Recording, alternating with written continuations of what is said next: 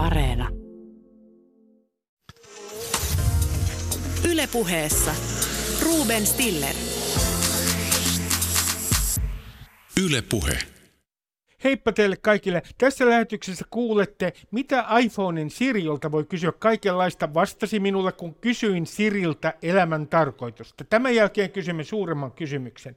Mitä tarkoittaisi se, että tekoälyllä olisi tunteet.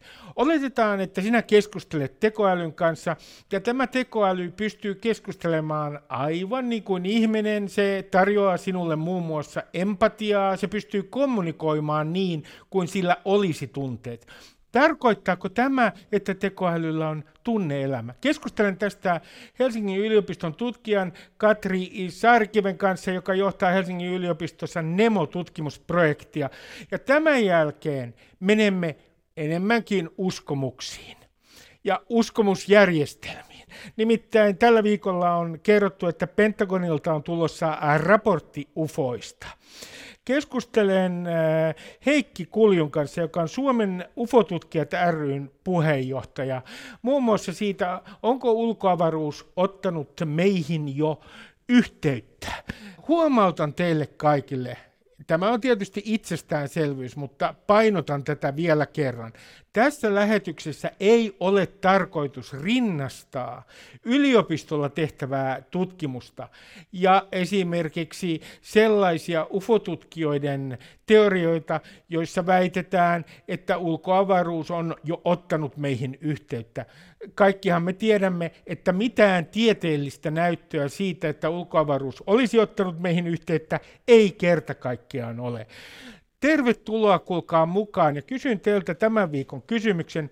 Oletteko te käyttäytyneet viime aikoina niin, että olette simuloineet tunteita? Toisin sanoen, olette käyttäytyneet aivan kuin teillä olisi tietty tunne, vaikka teillä ei ole tätä tunnetta.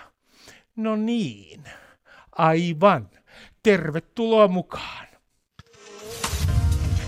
Ylepuheessa Ruben Stiller. Yle Puhe. Osa yksi. Keskustelin jatkuvasti iPhonein Siri-tekoälyn kanssa ja kysyn äh, Siriltä muun muassa elämän tarkoitusta, josta syntyykin uusi kysymys.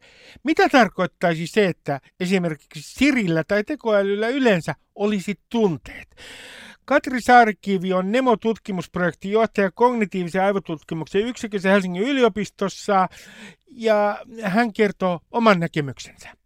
Katri Saarikivi, sopiiko sinulle tähän alkuun, että kun mulla on tämmöinen kummallinen suhde iPhoneen tähän tekoälyyn Siriin, niin mä kerron, miten se vastasi mulle, kun mä kysyin Siriltä tältä iPhoneen tekoälyltä elämän tarkoitusta. No kerro. Ja ensiksi se vastasi mulle näin, että en voi vastata siihen nyt, mutta jos annat minulle aikaa, voin kirjoittaa todella pitkän näytelmän, jossa ei tapahdu mitään. Tämä, tämä oli ensimmäinen vastaus. Sen jälkeen se vastasi mulle, kun mä kysyin uudelleen elämän tarkoitusta Siriltä, että riippuu vähän keneltä kysyy. Aristoteles vastaisi onnellisuus, keksi monsteri sanoisi keksit. Molemmilla on kyllä pointtinsa. Tota, Katri, näiden vastausten jälkeen, kun Sirin vastaukset elämän tarkoituksesta vaihtelee näin, niin mä kysyn sulta, että jos tämä Siri jos me oletetaan, että se vastaisi meille, mun kysymyksiin, niin, että mä en erottaisi sitä ollenkaan ihmisestä, ja se vastaisi minulle esimerkiksi hyvin empaattisesti ja reagoisi välittömästi kommunikaatiossa mun tunteisiin. Mm. Niin voisinko mä silloin sanoa, että Sirillä on tunteet? Mun mielestä et, koska silloin me se on oletus siitä, että mitä siinä Sirissä tapahtuu, minkälaista tietojen käsittelyä ja laskentaa. Ja silloin sä olettaisit, että Sirillä on oma kokemusmaailma ja oma tajunta, jossa se pystyy niin kuin kokemaan asioita ja käsittelemään tunteisiin liittyvää tietoa. Eli... voi puhua vain omasta puolesta tuossa tapauksessa mun mielestä. Eli, eli tota, pointti on siinä silloin se, että, että Siri jos se kommunikoisi esimerkiksi mulle empatiaa, niin, ja vastaisi ihan niin kuin ihminen, empaattinen ihminen vastaan, niin niin kyse olisi niin kuin tunteiden simuloinnista ja tunteiden täydellinenkään simulointi jossain vuorovaikutuksissa, niin ei ole, ei ole millään tavalla, se ei tee koneesta tuntevaa. Niin. Mä ehkä, jos saa saivarrella, niin mä Saa. luulen, että toi ei edes ole tunteiden simulointi, se on ehkä niin kuin tunneilmaisun simulointia. Mm. Tunteidenkin simulointi olisi sitä, että, että sit Sirillä on jokin semmoinen tila, jota voidaan verrata vaikka ihmisten tun- tunnetiloihin. Mitä koneelta pitäisi sitten vaatia? Siis mitä se edellyttäisi, että me voitaisiin sanoa, että tekoäly on tunteva? Että, se, että sillä on tunteet? Se ehkä riippuu siitä, miten me määritellään ne tunteet. Että voihan olla, että, että on jotain puolia tunnekokemuksesta, jota me voidaan ilman muuta opettaa myös koneille tai koodata jonnekin tekoälyyn. Että kyllähän tunteissa on esimerkiksi sellainen puoli, että ne kertoo meille, että hei, kiinnitä tähän asiaan huomiota. Että jos jokin asia herättää tunnetta, niin se tarkoittaa sitä, että se on tärkeä. että tämä asia, joka herättää tunnetta, on tärkeämpi kuin tuo toinen, joka ei herätä. Niin kyllähän tuommoista niin kuin tärkeyttä voidaan ja niin kuin merkitystä voidaan koneen tiedon käsittelyyn koodata. Et mun mielestä esimerkiksi koneoppimisessa on sellaista, että kerrotaan, että mikä on toivottu lopputulos ja mikä ei, niin siinä on tavallaan se tärkeys, tärkeysviesti on mukana. Mutta sitten tunteet, niin kun jos haluttaisiin ihan semmoiset samanlaiset tunteet kuin ihmisellä, niin se on paljon monimutkaisempi prosessi, jos se on muutakin kuin se tärkeyden käsittely. Et et tunteet on aika kokonaisvaltaisia kokemuksia, niissä on paljon sitä kehollisuutta, Mm. niissä on paljon semmoista niin kuin, vaikka omaan elämän historiaan liittyvää tietoa, että miksi just tämä asia tuntuu musta tältä. Se on paljon semmoista subjektiivisuutta, jota on niin kuin vaikea ylipäätään mitata. ja sitten jos sitä on vaikea mitata, niin sitä on tosi vaikea koneelle opettaa. Että taas, jotta me saataisiin koneille ihan ihmisten kaltaiset tunteet, niin kyllä mä luulen, että se edellyttäisi jonkin tasosta tietoisuutta. Eli ei ehkä ihan helppo nakki. Ei ihan helppo nakki. Sä sanoit eilen mulle puhelimessa, kun soitin sinulle, että, että yhden asian, joka on kummitellut mun mielessäni ää, koko eilisen päivän. Ja sä sanoit mulle, että kenties se, että koneet, ää, me voitaisiin katsoa, että, että niillä on tunneelämä ja niillä on todella tietoisuus, niin se ehkä edellyttäisi sitä, että niillä olisi tietoisuus omasta kuolevaisuudestaan. Niin. Tämä on tämmöinen tämmönen, tota, uh, ajatus, jota on, on pyöritelty. Että jos, jos haluttaisiin luoda ihan samanlainen tietoisuus koneeseen kuin mihin ihmiset kykenee, niin kyllähän yksi tosi tärkeä osa tätä ihmisen niin kuin, tietoisuutta ja kokemusta on ymmärrys siitä, että me tullaan kuolemaan. Jotkut on nimittäin puhunut, että, että voisiko, onkohan niin, että ihminen on ainoa eläin, joka tiedostaa kuolevansa, tietää, että loppu on tulossa, ei tietenkään tiedä milloin. Ja sitten sit tämä on niinku leimaava osa sitä, mitä on olla ihminen, että minkälaista se ihmisen tietoisuus on tässä maailmassa. Ja kyllä siitäkin on paljon puhuttu, että jos että niinku, että kyky kärsiä ja ylipäätään kyky tunteisiin ja niiden, näiden kokemusten semmoinen makustelu on osa sitä tietoista kokemusta tässä maailmassa. Tota, tuolla Turun yliopistossa on semmoinen huippututkija kuin Lauri Nummenmaa, joka on tehnyt aivan järkyttävän kiinnostavaa just tunteisiin liittyvää tutkimusta, tunteiden neurobiologiaa ja tällaista. Hän kirjoitti viime vuonna tuonne Tiedelehteen semmoisen ihan sairaan hyvän jutun, jossa hän kuvasi, että hänen omaa tämmöistä ehdotusta, että voisiko olla niin, että tietoisuus on kehittynyt siitä, että, että ihmisellä on näitä niin kuin kehon sisäisiä aistimuksia, aistitietoa, ja sitten siinä on hyötyä, että sitä vaikka niin kuin tiedostaa, että hei nyt mun käteen sattuu Mm. ja asialle pitää tehdä jotain. Tietoisuus on tavallaan syntynyt niin kuin integroimaan tämmöistä aistitietoa ja, ja ke- kehon, kehosta tulevaa tietoa. Jolloin se tarkoittaa sitä, että sillä on tosi iso rooli just niillä tunteilla, tunnetiedon käsittelyllä siinä tietoisuudessa. No Katri Sarkivi, miten sä ajattelet siitä, että, että jos me opetetaan tuolle koneelle moraalia ja etiikkaa, niin mehän voidaan syöttää sinne tietynlainen etiikan algoritmi, siis tiettyjä sääntöjä. Mm. Mutta, mutta jos me ajatellaan niin kuin, äh, moraalista ajattelua niin, että kone todella ajattelisi hyvin moraalisesti, niin edellyttäisikö sekin, että koneella on tunteita? Äh, siis, äh, että se ei, se ei voi olla mikään pelkkä vaan äh, äh, algoritmi, jossa on tiettyjä sääntöjä, jos me ajatellaan, että koneella on ikään kuin kyky moraaliseen ajatteluun, vaan se edellyttäisi nimenomaan tunteita. Mun mielestä se edellyttää no, tunteita, sitä omaa tajuntaa, omaa tietoisuutta, mutta myös empatiaa, eli kykyä tajuta lähinnä ihmisten tunteita ja toisten ihmisten tajuntaa. Ja tämä onkin mun mielestä todella kiinnostava kysymys, koska niin kuin äkkiseltään voisi ajatella, että on niin kuin tietty eettinen koodi olemassa, että jotkut perussäännöt nyt on aina pysyviä, eikö vaan, että mikä mm. on oikein ja väärin. No ei se kyllä pidä paikkaansa, että eihän niin kuin, jos miettii, että, että lapsi syntyy maailmaan, niin ei me, ei me anneta sille semmoista paksua opaskirjaa, että hei, tässä on kaikki ne niin kuin, tilanteet, joihin sä tulet joutumaan elämässä aikana ja jokaiseen se oikea eettinen ratkaisu. Koska se, mikä on oikea ja väärin, on tosi aika- ja kulttuurisidonnaista. Mm.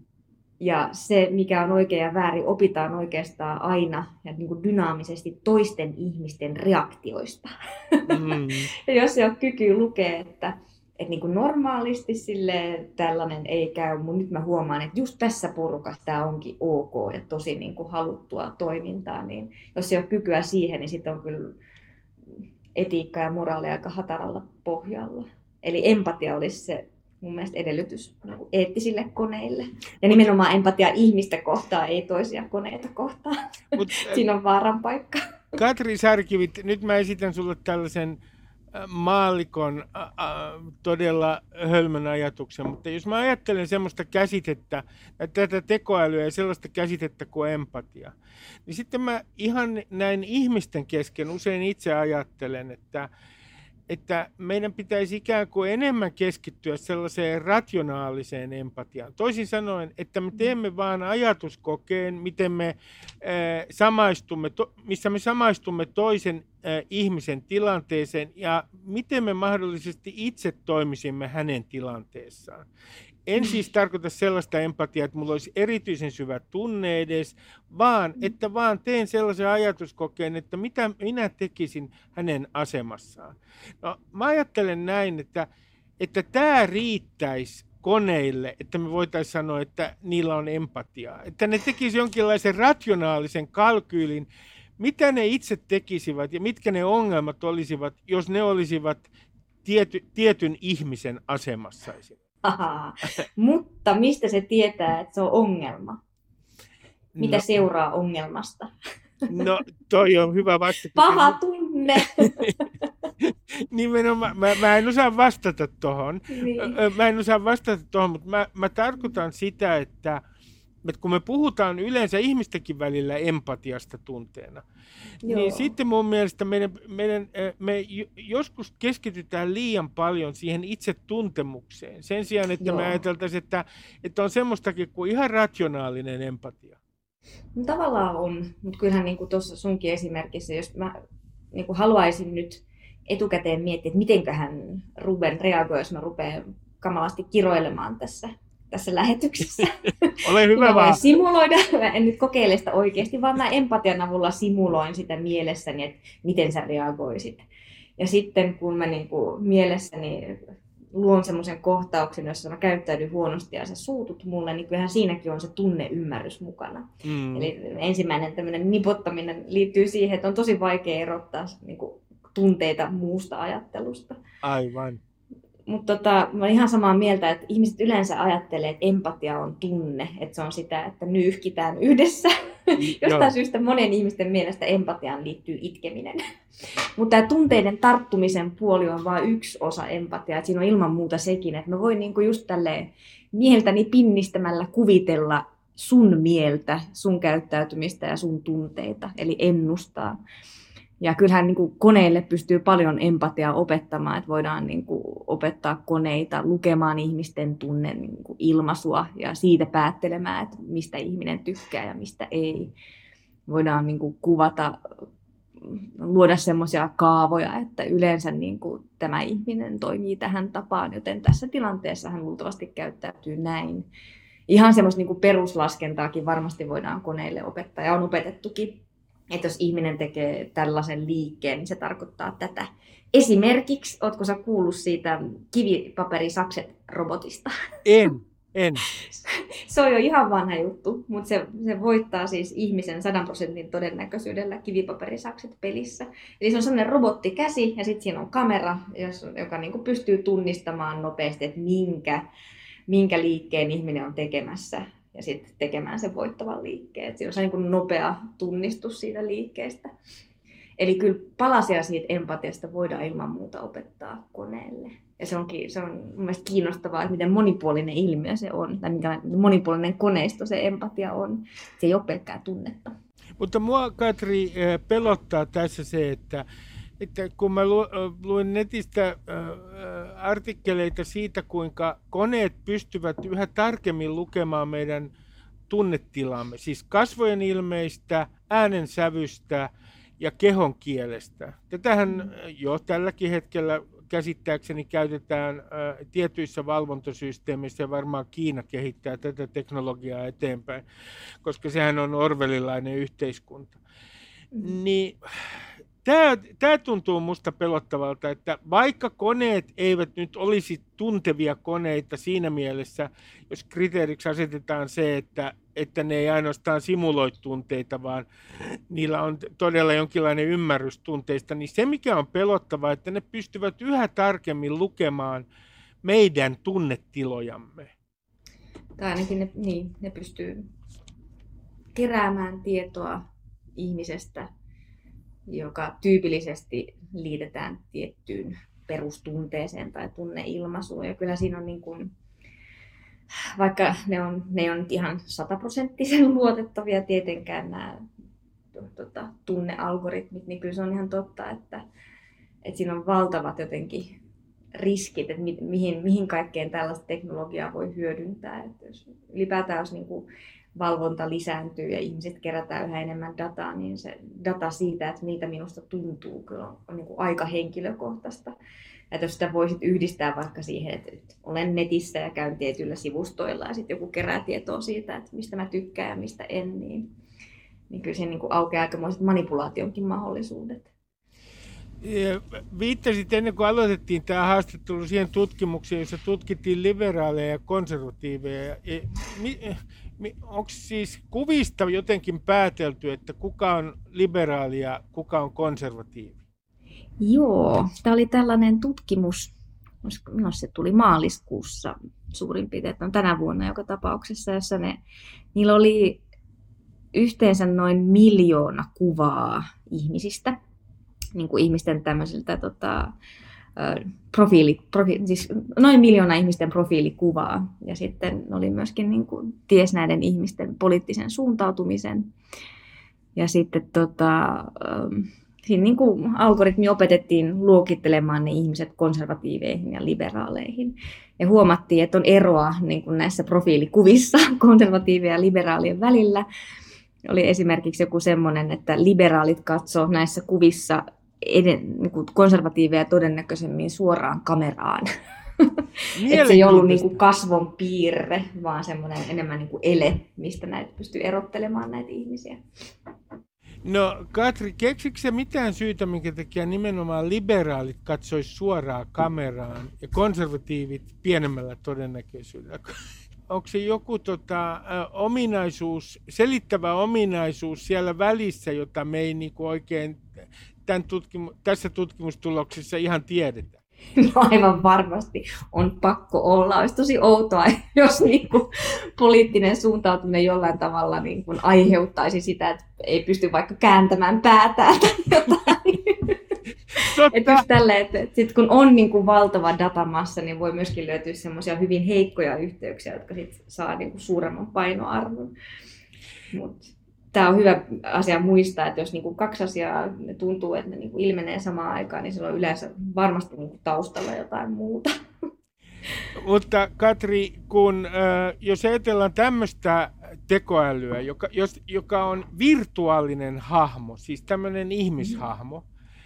Se voi olla ihan virtuaalisesti luotu hahmo, tai sitten se voi olla joku ihminen, jolle on vaan sitten tehdään deepfakeillä niin, että hän puhuu itse asiassa tekoälyn äänellä, tai hänen ääntään käytetään tekoälyn äänenä.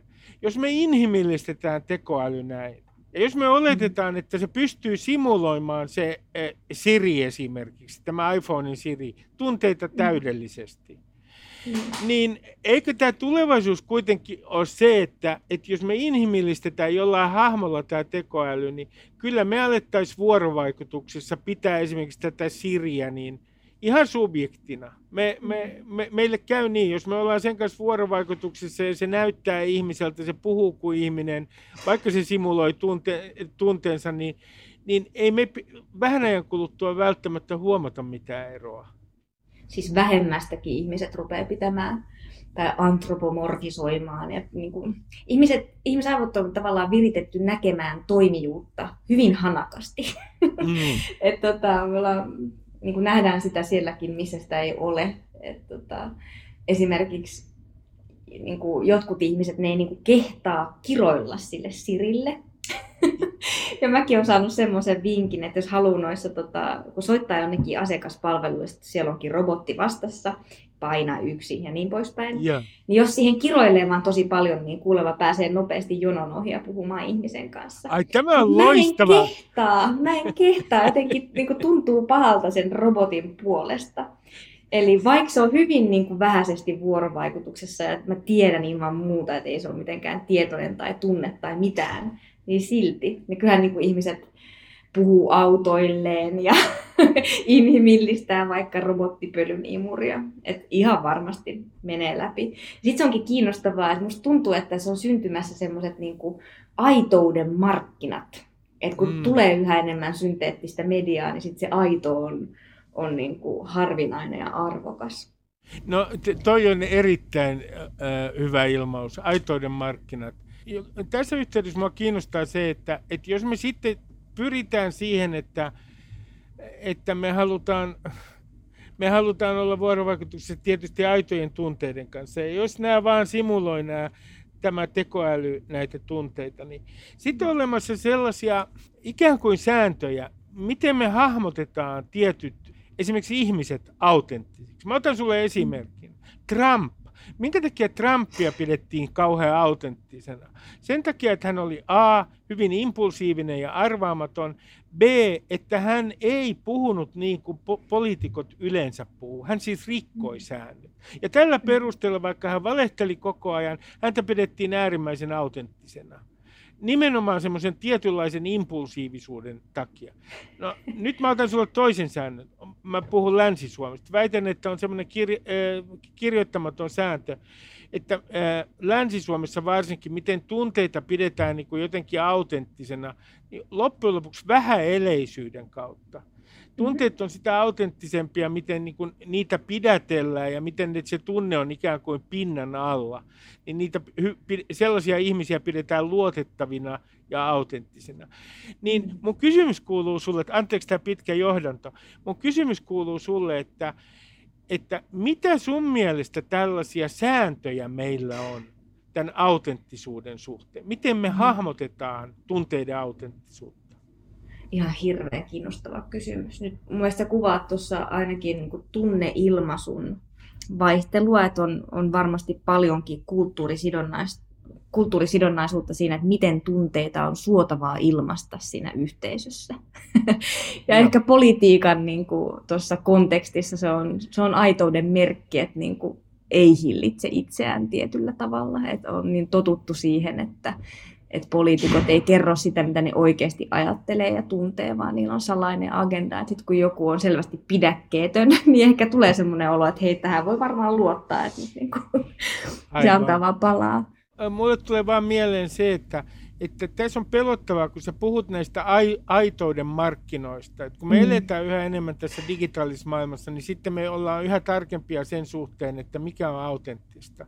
Niin. Mä pelkään nimenomaan tätä, että kun me lähdetään janotaan tätä autenttisuutta, niin sitten me mennään monien tyyppien suhteen todella helppoon. Ihan pelkästään sen takia, että heillä on tietynlainen äh, viidearvo tai sen takia, mm. että he ovat, rikkovat jollain tavalla niin kuin normaalin käyttäytymisen säännöt. Niin, mutta voisi kuvitella, että ihmiselle on ollut koko meidän kehityshistorian aikana tosi tärkeää tunnistaa, että kuka on aito mm. ja kuka ei. Et mä jotenkin uskon, että meissä on kyllä se kyky, mutta ehkä se tarvii vaan vähän apua ja tukea se kyky niin kuin näinä aikoina, kun niin kuin netti on täynnä sitä, että toiset ihmiset yrittää vaikuttaa meihin, niin kuin olisi sitten mainontaa tai jotain, jotain niin kuin salaliittoteoriajuttuja. Tuo on tosi kiinnostava kysymys, että onko aitouskin semmoinen konteksti- ja kulttuuririippuvainen juttu, että mistä sen tunnistaa. Pystyisikö Me... koneet tunnistamaan sen paremmin kuin ihminen?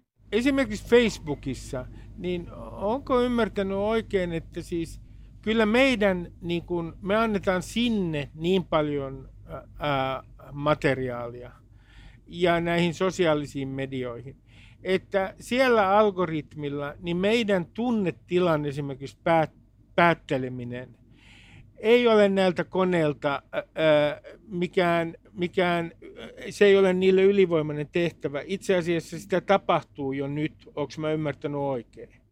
No ainakin ihmis, niin kuin, senhän saa hirveän helposti selville, se tavallaan liittyy tunteeseen, että mikä ihmistä kiinnostaa, mm. että mitä klikataan. Ja, ja sitten jos me itse tuotetaan jotain materiaalia ja niin kuin, kirjoitetaan vaikka, niin kyllähän siitä pystyy ilman muuta niin sitä tunnetietoa uuttamaan.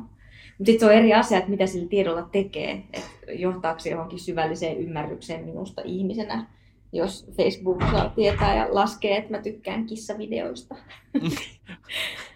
Aivan. Ja ymmärtääkseen, että, että mitä mun ilo sitä siinä niin kuin kissavideota katsellessa oikeasti tarkoittaa niin kuin syvällisesti just mulle ihmisenä. Tuskin.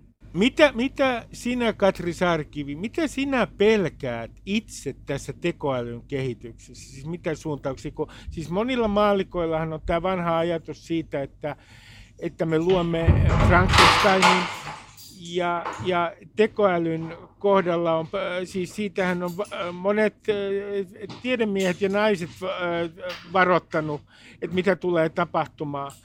Niin mitä sinä itse pelkäät? No mä pelkään eniten ihmistä tässä tekoälyn kehittymisessä, eli sitä, että ähm, luodaan vaikka niin kuin tosi jotenkin tehokkaita tapoja tekoälyn avulla vaikuttaa ihmisiin, valvoa ihmisiä, niinhän niin kuin tapahtuu jo. Et enemmän se niin kuin tekoälyn, tekoäly ei, ei minua sillä tavalla pelota, vaan se, että mihin ihmiset keksii sitä käyttää. Katri Sarkivi, te, teillä on siellä suuri tutkimusprojekti menossa, jonka, ja sä olet tutkimusprojektin johtaja, jos olen ymmärtänyt oikein. Mitä te tällä hetkellä tutkitte? Joo, me tutkitaan tällä hetkellä oppimista aika monialaisesti tutkitaan esimerkiksi oppimistiloja, että miten tota, ihan fyysisen tai virtuaalisen tilan piirteet voi vaikuttaa oppimisen kannalta tärkeisiin juttuihin ja verkkokursseilla tapahtuvaa oppimista tutkitaan ja ja sitten meillä on myös vuorovaikutukseen liittyvää tutkimusta tässä projektissa, että miten luottamus syntyy ihmisaivojen välille verkon välityksellä. Ja vähän mennään just ehkä tuohon niin aitouden ja luotettavuuden ja luottamuksen suuntaan kanssa. Katri Saarikivi, kiitoksia paljon haastattelusta. Kiitos. Ylepuheessa Ruben Stiller. Ylepuhe. Osa kaksi. Varoitan kosmisesta kohinasta. Tämän haastattelun taustalla on kosmista kohinaa. Se ei joudu teidän laitteesta, niin en saanut kohinaa langolta millään pois. Tällä viikolla on puhuttu Pentagonin tulevasta UFO-raportista, joten soitin Suomen UFO-tutkijat ryn puheenjohtajalle Heikki Kuljulle ja kysyin, miten hän on reagoinut Pentagonin raporttiin ja mitä hän ajattelee ulkoavaruuden olioiden kontaktista meihin. Heikki Kulju on Suomen UFO-tutkijat ryn puheenjohtaja ja kysynkin Heikki sinulta heti aluksi, että miten sinä kiinnostuit UFO-tutkimuksesta?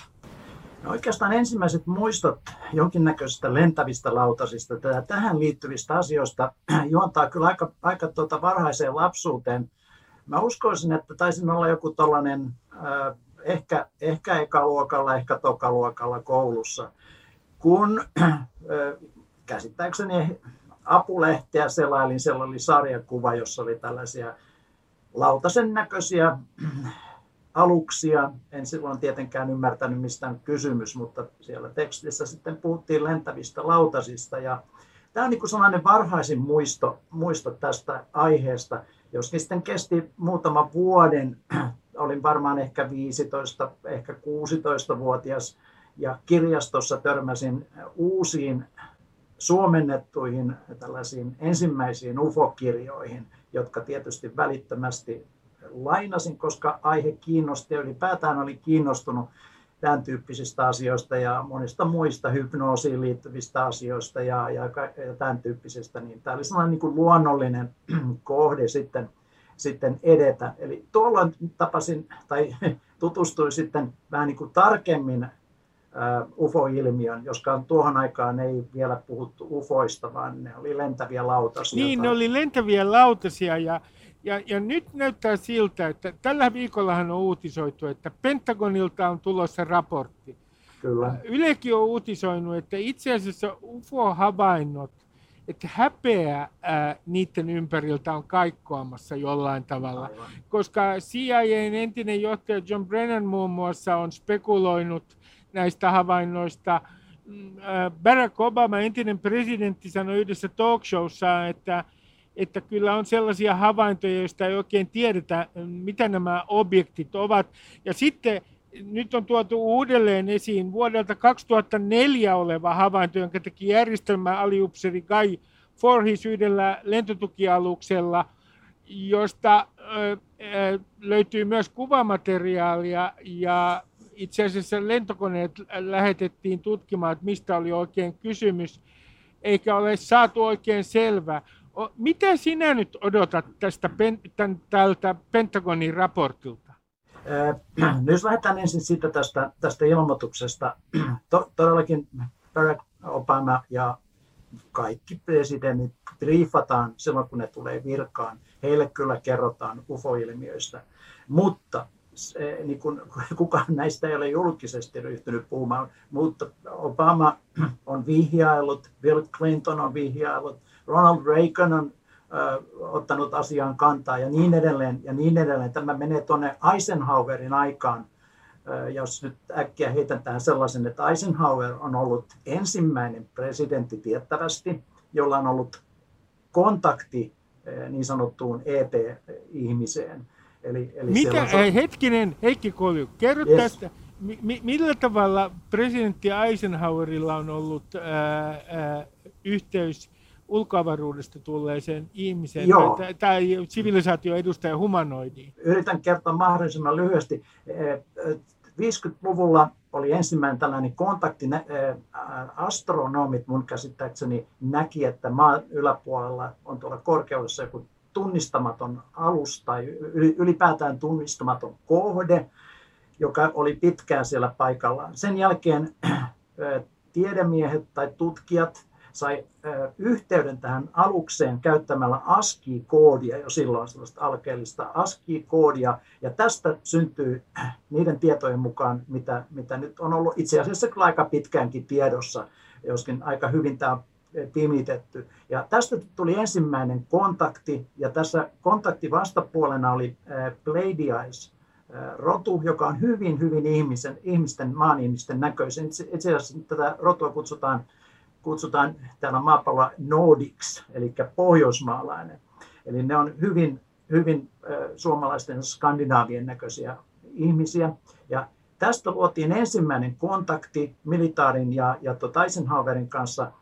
Ja tuota, tämä ö, alus laskeutui, tutkat määrättiin ö, pois päältä ja, ja tämä alus laskeutuu sitten erääseen tukikohtaan Yhdysvalloissa – ja tästä sitten tuli neuvottelu, jossa nämä Pleiadies-ihmiset, tai itse asiassa minun tietojen mukaan se on vain yksi henkilö, joka oli naispuolinen henkilö, joka ensinnäkin hämmästytti tätä Eisenhoweria. Hän ei uskonut ollenkaan, että tämä on jostain toiselta planeetalta, koska hän oli liiaksi niin kuin maapallon ihmisen näköinen ja hän oli vähän niin kuin ylimielisesti suhtautunutkin vielä tähän. Ja no neuvottelu oli kuitenkin käyty ja neuvottelussa nämä Ladias ihminen oli antanut muutaman ehdon yhteistyöstä. Yksi oli atomiaseesta luopuminen ja sotien lopettaminen ja siinä oli muutama muu, muu kohta sitten vielä lisäksi, mutta nämä oli kaksi tärkeintä.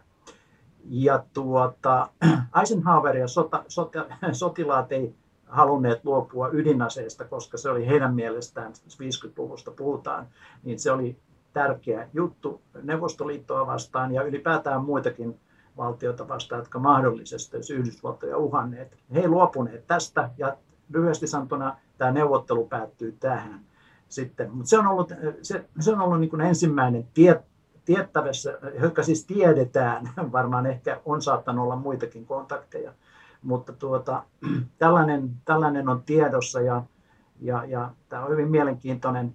Ja nyt kun on ollut näitä kontakteja myöskin näihin Pleiadias-rotuun, siis tämän jälkeen ihan sanotaanpa nyt vaikka viimeisen kolmen vuoden aikana, he ovat itse kertoneet tästä tapauksesta, mutta Mä olen kuullut tästä jo varmaan 70-luvulla mutta, mutta Heikki Kulju, nyt moni sanoo, ja minäkin suhtaudun lievästi sanoen skeptisesti, että joku äh, Pleidiasrotu olisi ottanut meihin yhteyttä, niin äh, siis sinä, sinä uskot siihen ja sinä olet aivan vakuuttunut, että Mä... meidän joukossamme on siis tämän rodun edustajia tällä hetkellä. Kyllä niitä joo, on ollut. Niitä on ollut ei siis vain nyt 50-luvusta lähtien tai toisesta maailmansodasta lähtien, vaan täällä maapallolla on vieraatu aina. Tämä on kiinnostanut muita, muita planeettoja. Tämä on mielenkiintoinen planeetta. Täällä on hyvin erikoiset olosuhteet ja tämä poikkeaa monista, monista planeetoista. Tätä kutsutaan, tai he kutsuu tällaiseksi jalokiveksi meidän monimuotoisuuden takia, mutta tämä on monessa muussakin mielessä erikoinen planeetta ja, ja tuota, tämä kiinnostaa muita rotuja paljon enemmän kuin mitä me ehkä uskotaankaan. Mutta mihin, jos, äh, äh, jos äh, tutkitaan tätä tarinaa, mihin tämä Pleiadias-rotu, mihin se pyrkii? No tietysti me ollaan, ne on meistä kehityksestä edellä tuhansia, tuhansia vuosia, niin tekniikat on aivan toisella tasolla. Me ollaan heille ihan lapsiplaneetta ihan kehityksen voi sanoa, että alussa oleva planeetta. Ja meillä on yhteys, tai voi sanotaanko nyt paremminkin, että niillä on yhteys maapallon asukkaisiin, että me ollaan tavallaan, me ollaan he, niin kuin heidän sukulaisia, johtuen jo yksistään tästä ulkomuodosta, että me ollaan hyvin, hyvin, hyvin samannäköinen rotu. Maailmankaikkeudessa heidän mukaansa on miljoonia rotuja, jossa on hyvin erilaisia tyyppejä ja älykkäitä ja vähemmän älykkäitä ja, ja kaikilta tasolta löytyy, mutta tämä, tämä rotu on, on tuota niin hyvin kehittynyt ja ne pyrkii, että mekin päästäisiin pikkuhiljaa eteenpäin tässä kehityksessä eikä tuhottaisi itseään atomiaseella tai millään muulla saastuttamalla tai mitä nyt näitä... Eli heillä on hyvä tarkoitus. Kyllä, kyllä, ehdottomasti. Se, mitä yleensäkin epäillään nyt aina, että ensimmäisenä on aina ajatella, että nämä muut rodut on tänne hyökkäämässä – ei ole hyökkäämässä sen takia, että jos tänne olisi halunnut joku hyökätä, niin ne olisi, he olisivat tehneet sen jo vuosituhansia sitten. Mutta nyt ainakin tämän tiedon mukaan, mitä it, mulla itsellä on näistä asioista, niin on olemassa monennäköisiä ryhmittymiä, joita kutsutaan feredaatioksi. On esimerkiksi tällainen iso feredaatio, United Planets of Federation, tällainen ryhmittymä, jossa on, jossa on ilmeisesti lähemmäs miljoona erilaista planeettaa mukana, tai rotua, ja noin puoli miljoonaa planeettaa näin päin suunnilleen noin pyöristettynä.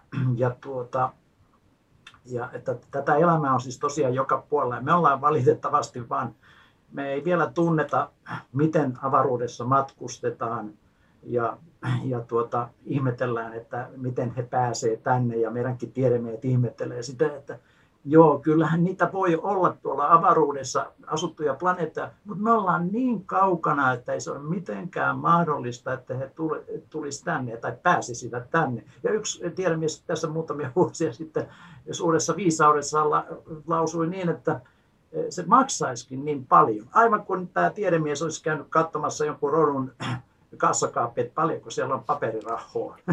No, ei, ei, ei, ei, eikä sitä paitsi kehittyneet planeetat edes käytä rahaa, että siellä kaupankäynti perustuu vaihtokauppoihin sen tiedon perusteella, mitä minulla on näistä asioista.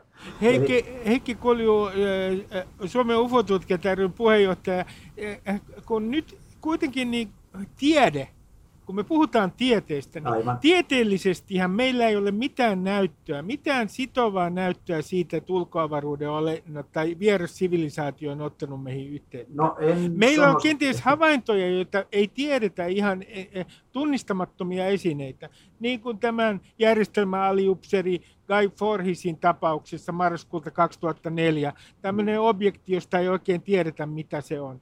No, niin, äh, niin miten niin. sä nyt suhtaudut siis onko nyt niin sinun mielestäsi, että ikään kuin yritetään pimittää tietoa siitä, että ulkoavaruuden olentojen kanssa ollaan jo oltu yhteydessä. Joo. Että on jonkin, jonkinlainen salaliitto. No, en, mä, tätä? En, en mä sano, että ei salaliitto, ei se ole salaliitto, vaan vaan näistä asioista on tiedetty isoissa valtioissa toisen maailmansodan jälkeen, tai oikeastaan ensimmäiset, että USAssa 39 vuodelta on tapahtunut ensimmäinen tällainen lentävän lautaisen maahansyöksy. Sitten seuraava iso tapaus oli, oli tuota, Roswellin tapaus 47. Näistä saatiin armeija, sai napattua nämä romuttuneet avaruusalukset ja, ja tuota, ne on olleet tallessa pitkän aikaa. Sen jälkeen on tapahtunut monta tällaista vastaavan, äh, vastaavaa tapausta. Itse asiassa kyllä tätä tietoa on ollut, se on niin kuin ihan varma. Ei se, ja ja tuota, mä olen sataprosenttisen varma siitä, että esimerkiksi USAssa on tiedetty, sanotaan tällaiset organisaatiot kuin CIA, Navy, äh, siis laivasto, Air Force ja normaali äh, maa-armeija, sitten, sitten NATO, Naton huippu tietää ihan varmasti myöskin näistä ilmiöistä, ja, ja tuota, puhumattakaan nyt NSAsta. eli, eli kyllä näiden huipulla olevat henkilöt tietää, se on aivan eri juttu sitten, mitä jossain kongressin, äh, kongressissa tietää. Kongressissakin tiedetään varmasti äh, aivan siellä huipulla ja on tiedetty vuosikymmeniä. Siitä on niin valtava määrä erilaista tietoa, että se ei ole edes mun mielestä mitään salaliittoteoriaa, vaan se on, ne on niin kuin ihan dokumentteja.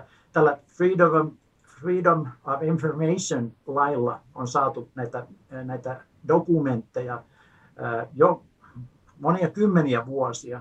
Osahan niistä on kyllä tussilla yliviivattu sitten määrättyjä kohtia, ja, mutta sitten on ihan, ihan tällaisia aitoja aitoja tuota, noin dokumentteja, josta voidaan päätellä, että kyllä näistä ilmiöistä on tiettyjä.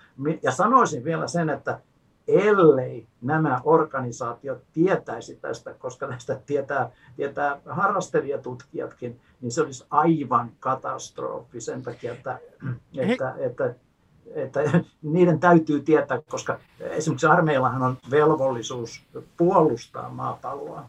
Heikki, siis, he, Heikki kuuli, miten sä suhtaudut minun kaltaiseen ihmiseen, joka ei kerta kaikkiaan usko siihen, että, että meidän keskuudessa olisi esimerkiksi elämässä joku rotu, joka on tullut vierasta äh, sivilisaatiosta, ulkoavaruudesta. Siis voin, äh, mieleni on avoin, voi olla tunnistamattomia lentäviä objekteja, mutta en mä, us, mä en kerta kaikkiaan usko tähän. Ja mä, pidän, mä katson, että tiede ei ole saanut tästä mitään näyttöä. Niin miten sä suhtaudut minun kaltaiseen skeptikkoon? Ei, ei siinä, kyllä ky, ky, mä oon tottunut tähän, tämä on niin kuin ollut ihan selvää.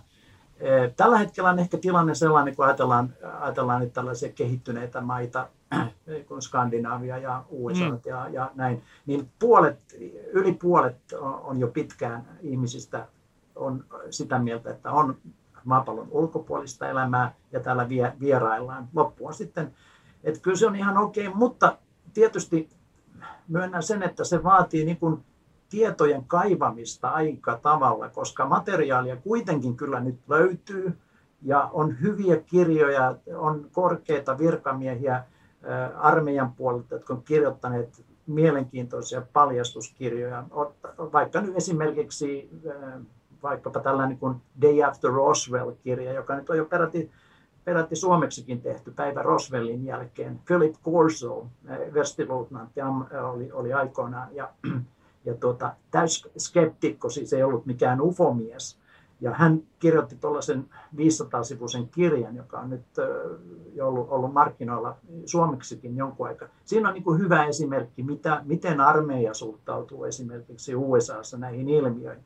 He on suhtautuneet niin äärimmäisen vakavasti, koska armeijan, niin kuin sanoin tuossa jo aikaisemminkin, armeijan tehtävä on se, että he pitää huolta, että ei hyökätä, mutta, mutta kun 50-luvullakin jo he huomasivat, että heillä ei ole mitään mitään mahdollisuutta tuota tekniikkaa vastaan, millä nämä niin sanotut ufot liikkuu. Ja se oli, se oli erittäin paha juttu, juttu heille ja, ja tuota, he koitti löytää siihen ratkaisuja ja he, näin pois. Heikki Kolju, äh, Suomen UFO-tutkijat puheenjohtaja, kun mä palaan vielä tähän, äh, tähän rotuun, joka elää äh, sinun käsityksesi mukaan meidän keskuudessa. Niin, ei, ehkä ei meidän keskuudessa elä, mutta se, tarvittaessa sieltä, sieltä niin kuin tulee vierailijoita tänne. Ja äh, tuossa oli hiljakkoin oli sellainenkin paljastus, oli peräti ihan kuvalla, jossa, jossa kerrottiin, että tämä henkilö on ollut neljä vuotta Pentagonissa. Että, että tuota niin, niin... Millä, millä, mistä me voimme tunnistaa tämän rodun edustajat, jos heitä sattuisi olemaan esimerkiksi tuolla täällä Helsingin kadulla tai äh, tuota, Tampereella vaikka, niin mm. mistä, pystyykö heitä tunnistamaan sitten ei, sinun ei käsityksesi mukaan mistään? Ei kyllä pysty. Tämä, tämä rotu on kyllä sellainen, että se on niin ihmisen näköinen mutta tietysti sitten, jos ollaan kontaktissa ja ryhdytään, ryhdytään sitten tuota juttelemaan ja näin poispäin, niin se on eri juttu sitten. Mutta ei, ei me pysty, kyllä ne on niin kuin, ja pystyy sitten mukautumaan tähän porukkaan, että ne on pukeutuneet niin kuin me. Ja jos heillä on joku missio, minkä takia hän on täällä, ei ne nyt täällä niin kuin kulje huvikseen, huvikseen katuja pitkin, vaan, vaan kyllä, kyllä niillä on aina joku tarkoitus, minkä takia, eikä niitä nyt sillä tavalla niin hirveästi täällä varmasti ole Mutta sellainen informaatio on olemassa, että 50-luvulta lähtien tämän rodun avaruusalus on ollut parkissa tuossa noin 500 kilometrin korkeudella maapallon yläpuolella ja siellä tällä hetkellä on nyt noin 30 eh, henkilöä töissä ja niistä kymmenen eh, puhuu maapallon kieliä, eli ne kertoo, että he noin kolmessa kuukaudessa oppii uuden kielen ja, ja tuota, ne pystyy kommunikoimaan. Ja tässähän on nyt tällainen kommunikointi ollut, ollut tuota meneillään vähän niin kuin uuden tyyppinen, koska otetaanpas tällainen, lähdetään tästä matkaan. Aina kysytään ja skeptikot kysyy, että no, jos niitä avaruusaluksia on olemassa, miksi ne ei tule ja laskeudu nyt vaikkapa tuohon Valkoisen talon nurmikolle? No, syy on se, että jos he siihen laskeutuisi ensimmäisenä, ne ammuttaisi sieltä katolta. Tiedän itse, kun olen käynyt, käynyt katsomassa, niin siellähän on tarkka vartiointi ja lentokieltokin vielä sitten kyseisellä alueella. Mutta tämä on vähän niin kuin joke, mutta tuota, miksi ne ei ilmesty tänne niin kuin suoraan ja kerro, että okei, me tultiin tuolta Erra-nimiseltä planeetalta ja, ja, ja tämä Pleiadius on, jossa on useita useita on muistaakseni, oliko se 6-7 eri planeettaa, kaikki on asuttuja. Niin, tuota, niin, niin jos, jos tuota, sieltä tulee tänne joku, joku porukka tai ihminen, niin, niin tuota, ei me todellakaan pysty sitä niin kuin erottamaan. He pystyvät kommunikoimaan, kommunikoimaan, jotka tänne tulee, niin ihan, ihan tuota, omalla kielellä. Ja, niin, olin tähän tulossa tähän, että millä tavalla tämä kommunikaatio nykyään tapahtuu. Se tapahtuu sillä tavalla tämän, tämän kyseisen ryhmän kanssa, että he on käyttäneet tietokonetta, siis internetyhteyttä, he on säksi. He on niin satelliitin kautta ottavat yhteyden ja sitten tänne maapallolle. Ja ne kertoo, että tällä hetkellä on olleet tuhanteen ihmisen yhteydessä tietokoneen kautta ne olisi halunneet, että enempi ihmisiä olisi tullut julkisuuteen niiden viestien perusteella, mitä ne on heille antaneet. Mutta tässä on muutama sellainen, joka on niin kuin noussut ihan valtavasti esille, on tällainen kuin svaru.org-niminen niminen sivusto, jossa on nyt kahden ja puolen vuoden aikana tullut 200, yli 250 videoa, jossa he kertoo kaikesta mahdollisesta elämästä niiden planeetalla, meidän maapallohistoriasta, miten he matkustaa, miten heidän avaruusalukset toimii. Siellä on siis aivan käsittämättömän mielenkiintoista informaatiota, sellaista informaatiota, että, että Nobel-palkinto välittömästi, jos joku kirjailee tämän ja kolmen vuoden aikana ilman mitään, että nämä, siis nämä ei ole maksullisia, vaan kaikki voi mennä lukemaan, lukemaan tai kuuntelemaan paremminkin nämä, nämä viestit. Siellä on todella yli 250 videoa tällä hetkellä englannin kielellä. Espanjaksi löytyy yli 350 videoa. Ja, ja tuota, Okei. Niin. Okei, okay. Heikki Kulju, äh, Suomen uh, UFO-tutkijatärven puheenjohtaja, tähän loppuun mä kysyn sulta, että kaiken tämän jälkeen, niin mitkä nyt on, uh, jos yrität kiteyttää, niin sinun mielestäsi luotettavimmat UFO-havainnot Suomessa? Suomesta. No, niitä on itse asiassa kyllä meidän aikaa riittäisi, mutta mä otan pari, pari tapausta ota, nyt. Ota pari Joo, ja, ja, ja, lähinnä vielä sellaisia, että mä olen ollut itse niin kuin tutkimassa ja mukana – ainakin yhtenä, ellen, ellen kokonaan sitten yksin hoitanut sitä, niin tuota, otetaan tällainen vähän tällainen niin kuin, hiljakkoin tapahtunut juttu. Oli kaksi vuotta sitten äitien päivänä tapahtui sellainen tapaus tuossa Espoon, Espoossa, eli 10 kilometriä Vantaan lentokentästä. Siinä oli edes henkilö äitien päivänä ollut haravoimassa pihalla, pihalla tämä mieshenkilö ja, ja hänen vaimo. Ja tuota, ja yhtäkkiä tämä mies oli huomannut, että, että siellä taivaalla on paikallaan tuollainen metallinen, metallisen näköinen kiiltävä alus, joka, joka tuota, on, on siinä niin kuin ihan, ihan stopissa. Ja sitten kun tämä, tämä oli sattumoisin niin sanotun liukupolun, eli, eli tarkoittaa sitä, että kun Vantaalle laskeutuu koneet, ja se on noin 10 kilometriä, sinne tullaan mitä nyt kun lennän, lennän harrastuksena, niin kerron vähän tätä lentotekniikkaa tässä, niin siellä on, tullaan tähän liukupolulle 2000 jalkaa, eli 600 metriä, ja, ja siitä lähdetään sitten laskuun, laskuun sitten kentälle. Niin tässä liukupolulla on, leijuu tällainen metallialus, ja alapuolelta oli tullut matkustajakone laskuun. Tämä kaveri oli, on ollut aikaisemmin tällaisissa turvajutuissa töissä, töissä ja tuota, hän oli pelästynyt ihan mahdottomasti, että nyt tulee yhteen törmäys. Oli jo soittanut välittömästi Vantaalle, että näettekö te mitä tuolla on. Ja ne ei ollut siinä vaiheessa nähneet mitään, mutta ne menneet tarkastamaan. Ja sitten oli, oli huomattu, että siellä leijuu alus. Ja, ja tuota, lähetettiin sotakoneet tunnistamaan. Samalla pysäytettiin liikenne laskuja ei tehty enää, enää tuota, ollenkaan siitä. Puoleksi tunniksi lopetettiin liikenne. Ja tuota, seuraavan päivän Iltalehdessä luki, että drone nähty liukupolulla tai, tai laskeutumisalueella. No, tämä henkilö, joka, joka tässä näki, hän ei ollut muuten yksin, siinä oli useampi silminnäkijä sitten, niin hän itse lennättää dronea. Hän sanoi heti, että ei mitään mahdollisuutta kysymyksessä olisi ollut drone. Se oli ollut noin 800 metriä korkealla. Sellaisia droneja ei nyt ole paitsi ehkä puolustusvoimilla, mutta mm. puolustusvoimat ei tulisi missään tapauksessa lentämään liukupololle. Se on aivan totaalisen mahdoton ajatuskin, että, että, että ilman, että siitä olisi ilmoitettu lennonjohdolle. Ja, ja Tämä oli 15 minuuttia suunnilleen vielä kaiken lisäksi. Se ei ollut mikään, mikään eh, silmänräpäys havainto, vaan pitkä, pitkä havainto. Ja, ja tuota, esimerkkinä tällainen yksi. Sitten haluatko kuulla toisen? Ihan, ihan, ihan lyhyesti, kiitos. Ja toi, tämä on paljon hankalampi. Tämä on vuodelta 71 pitkä tapaus. Siellä vartiomies yöllä oli ollut vartiokierroksella. Siellä on tällainen ää, tuota, var, vartioitu alue, jossa on lentsikko, ää, lentsikkojen ja muiden sotatarvikkeiden varastoalue, Pikku Ja tuota, hän oli kiertänyt sitä yöllä, oli nähnyt, että hetkinen, että tuolla näkyy niin kuin tiellä valo.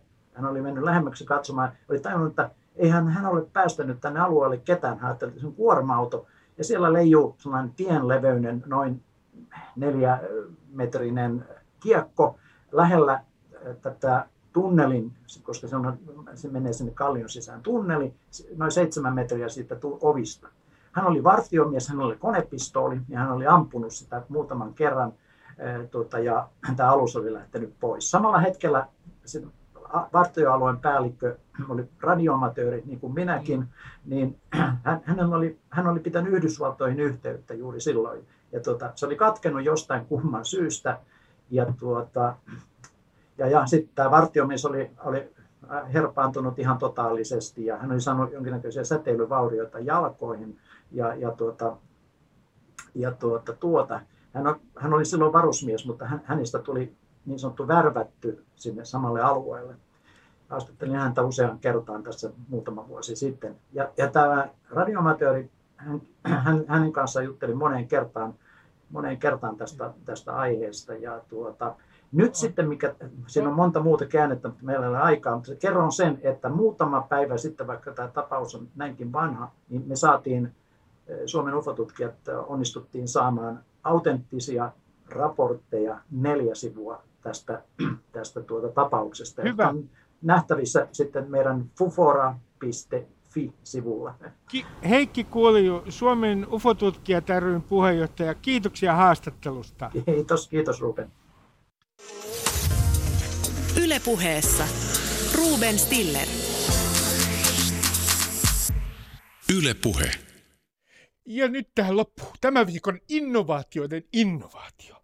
Öm, Huawein kyberturvallisuusjohtaja Mika Laude on kertonut, ettei hän ole pitänyt lomaa neljään vuoteen. Hän ehdottaa, että seitsemän päivän työviikko otetaan käyttöön välittömästi. Nyt lähetän näin radio-ohjelman välityksellä hänelle twiitin. Kiitti Mika ja kiitti myös sun tiimis. Tämä on aivan loistava idea. Mistä näitä syntyykin? Mahtava brainstorm raadetaan kaikki seitsemän päivää viikossa, ei pidetä neljää vuoteen lomaa, niin Suomi lähtee aivan raketin lailla nousuun. Suomen nuoret, äh, uhratkaa itsenne, kuulkaa, talouselämälle. Mahtavaa! Ylepuheessa Ruben Stiller. Ylepuhe.